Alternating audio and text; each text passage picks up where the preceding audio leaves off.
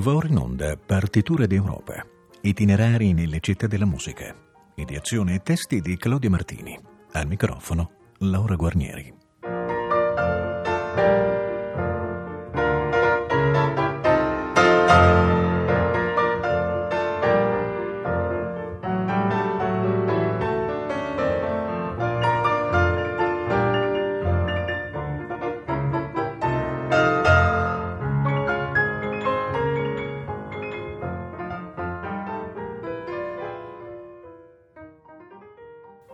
Benvenuti all'appuntamento mensile con Partiture d'Europa, itinerari nelle città della musica.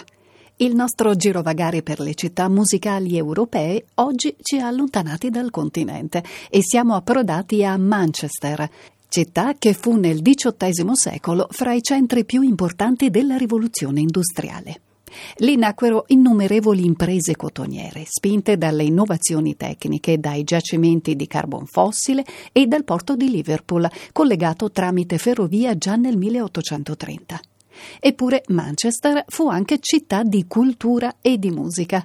Eccone un esempio antico, il cosiddetto Manchester Gamba Book, il più vasto manoscritto esistente di musica per viola del Seicento, datato 1660 ed oggi conservato nella collezione Watson a Manchester. Include brani riccamente ornati e arrangiamenti di canzoni popolari inglesi del tempo. Ascoltiamo la Saraband di John Jenkins, alla viola da gamba Dietmar Berger.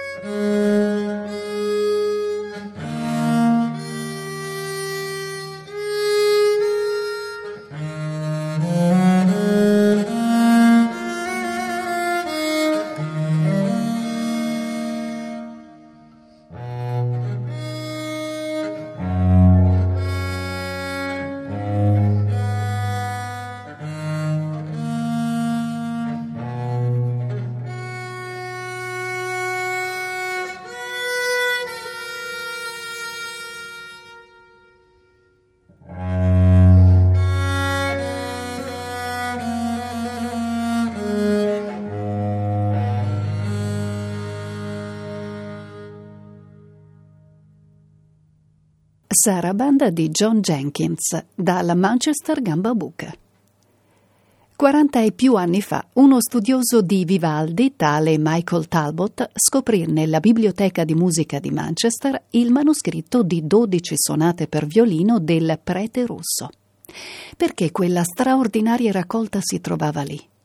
Sembra che Vivaldi ne avesse fatto dono al cardinale Otto Boni, patrono delle arti negli anni venti del Settecento ma alla sua morte il cardinale era molto indebitato e tutta la sua libreria musicale fu messa in vendita. La comprò il viaggiatore inglese Edward Holdsworth, che la passò a Charles Jennens, librettista del Messia e di altri oratori di Handel. Altre mani si succedettero finché non finì a metà dei recenti anni Sessanta nella biblioteca citata. Da allora è la raccolta delle sonate di Manchester, musica preziosa ed eccellente come dimostra questo estratto. Preludio dalla sonata numero 9 in Mi minore, RV 17A.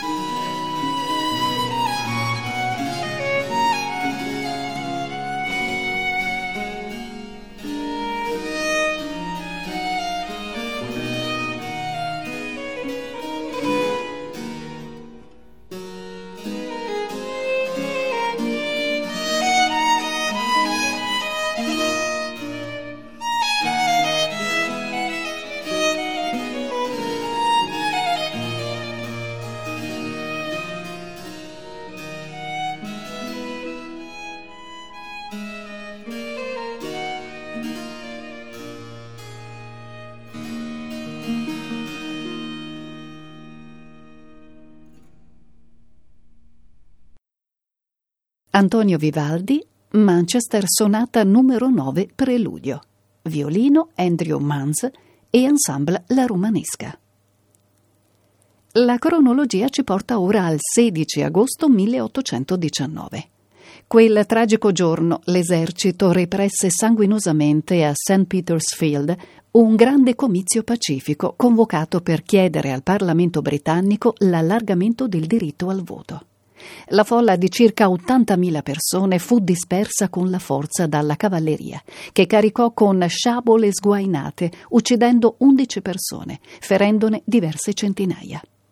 Sullo sfondo della protesta c'erano la miseria creata dalle guerre napoleoniche e i dazi sull'importazione di derrate agricole.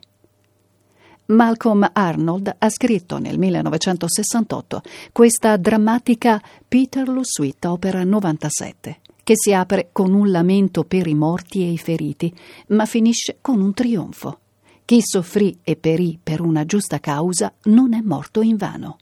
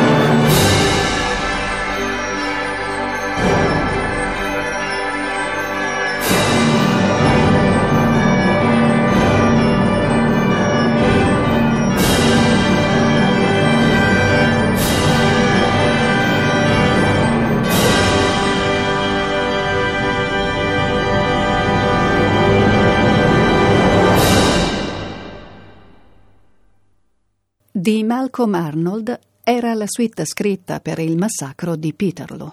L'autore era sul podio dell'Orchestra Sinfonica di Birmingham.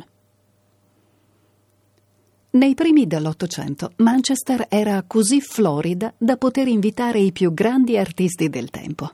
Le cronache del Guardian, il giornale locale, raccontano ad esempio l'entusiasmo per un concerto dato nel 1824 da un Liszt ancora tredicenne, ma già straordinariamente dotato e popolare. Nulla si sa del programma della serata, ma è possibile immaginare che egli vi suonasse una delle sue prime composizioni, la variazione su un valzer di Diabelli. Lavoro molto breve, ci appare come un primo tentativo, neanche troppo timido, di infilarsi in un terreno sul quale aveva già camminato un gigante come Beethoven, lasciando però un suo marchio originalissimo. Eccovi il brano nell'interpretazione di Ian Fontaine.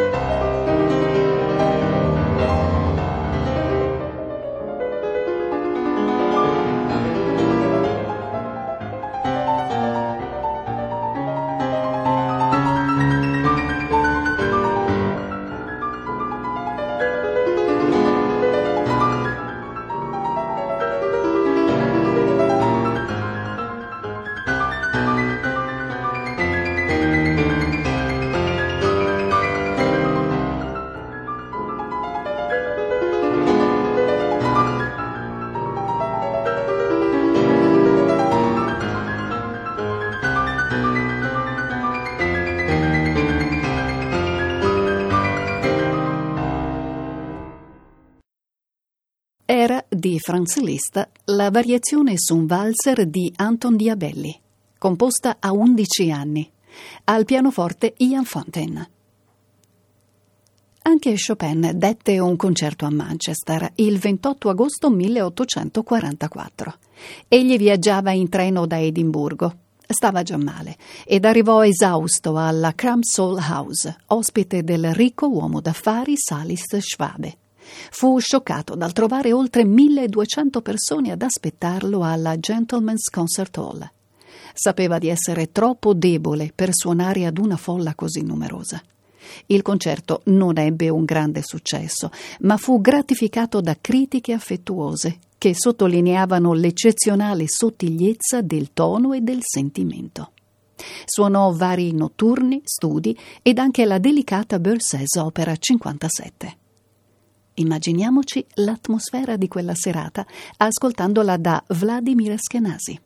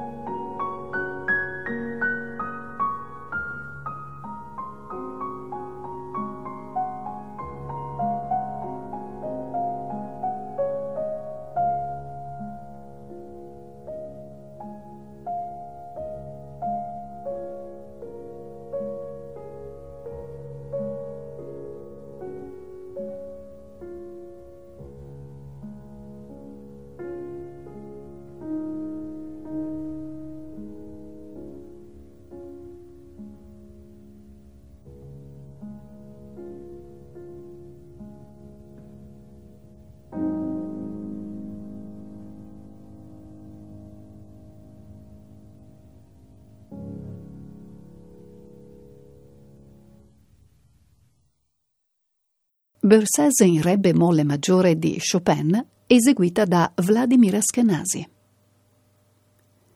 Il salto della vita musicale a Manchester nell'Ottocento si deve ad un tedesco, il pianista e direttore Charles Allais, stabilitosi in città nel 1848. Fu un instancabile promotore di attività musicali, operando perché i suoi concerti fossero accessibili al pubblico più ampio possibile. Nel 1857 istituì un'orchestra ed un coro denominati Allè. Trent'anni dopo l'orchestra aveva 101 musicisti e ogni strumento era rappresentato. I primi direttori furono Cowens, Beecham, Artie e Sargent. Nel 1929 Harty incise un disco in cui un coro di 60 bambini e 190 bambine cantavano un brano di Harry Parcell, Nymphs and Shepherds, provato per oltre un anno. Fu uno strepitoso e inatteso successo commerciale. Eccovi la registrazione originale dell'evento.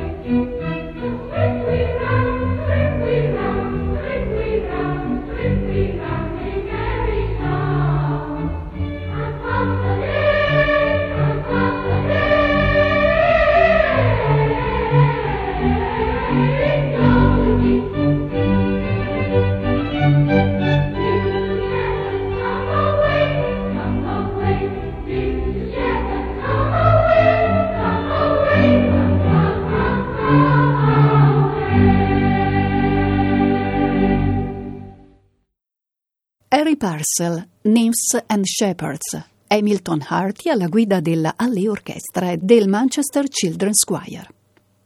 Dal 1943 al 1970, dopo varie vicissitudini anche difficili, alle orchestra fu affidata John Barbirolli, che veniva dalla prestigiosa esperienza di direzione della New York Philharmonic, dopo Mahler, Mengelberg e Toscanini. Barbirolli rilanciò in grande stile l'orchestra e inaugurò molti lavori di compositori dell'epoca, specie britannici. Una delle grandi riuscite di quel sodalizio fu la prima assoluta della Sinfonia Antartica di Ralph Vaughan Williams, eseguita nel giugno 1953. Anche di questa opera enigmatica e fascinosa esiste il disco del tempo. Ve ne proponiamo il terzo movimento, Landscape lento.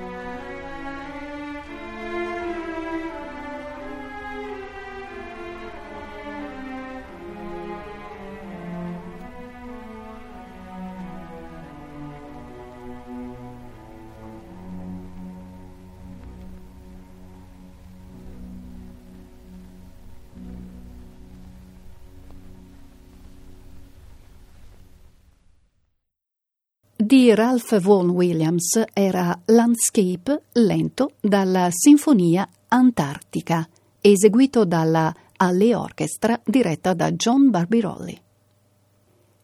Il particolare mix che è sempre esistito a Manchester tra industria, urbanesimo e cultura fu fissato in modo magistrale da un documentario girato nel 1947 dal regista Paul Rota, denominato A City Speaks, una città parla.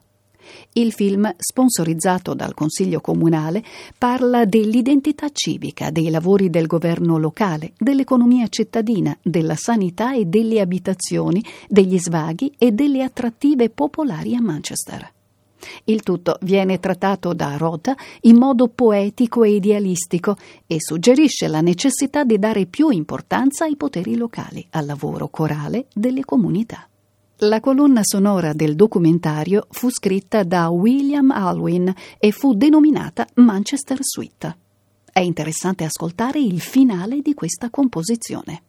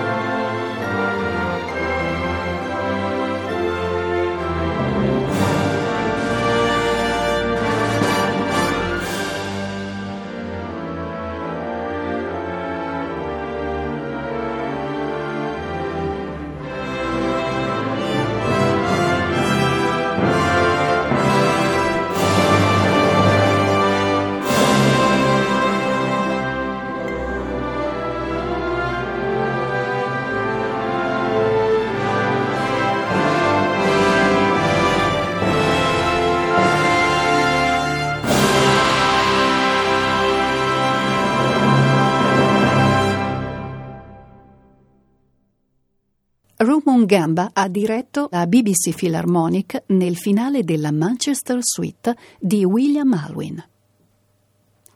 Nella musica moderna inglese esiste una corrente musicale denominata New Music Manchester o Manchester School. Fa riferimento ad un gruppo di compositori ed interpreti che ha studiato alla Royal College of Music e all'Università di Manchester negli anni 50. Esponenti più significativi sono gli autori Harrison Birtwistle, Peter Maxwell Davis e Alexander Goer, il pianista John Ogdon e il trombettista e direttore Elgar Howard. Essi hanno giocato un ruolo importante nel ridisegnare il panorama della musica britannica nell'ultima parte del Novecento. Un esempio di questa estetica, sicuramente molto innovativa, ce lo dà questo brano di Goethe. È Saraband, dal quintetto con clarinetto.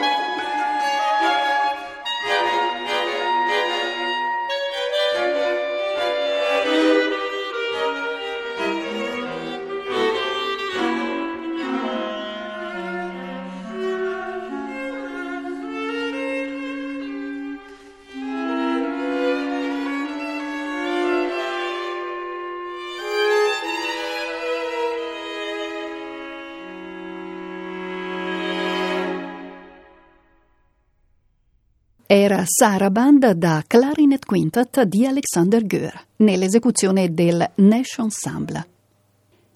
La visita a Manchester si conclude con l'omaggio ad uno dei suoi intellettuali più brillanti e conosciuti, Anthony Burgess, compositore musicale, poeta, scrittore, critico letterario, librettista, drammaturgo, saggista.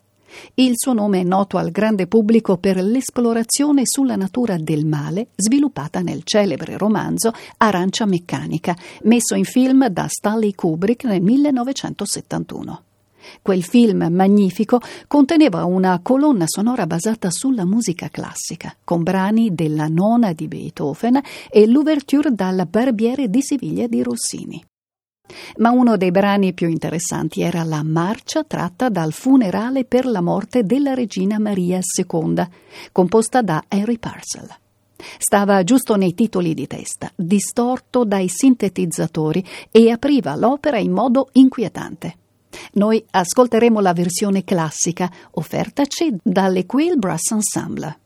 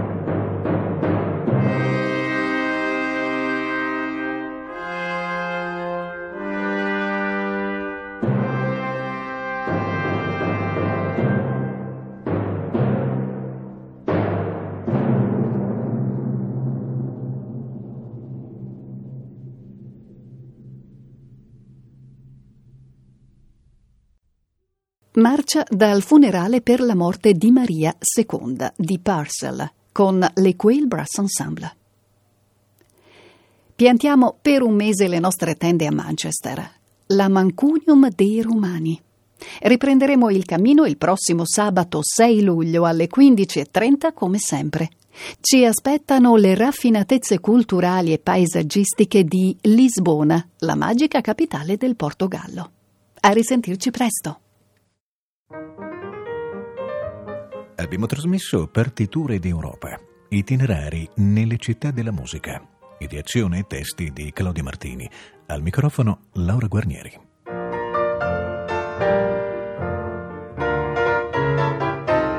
thank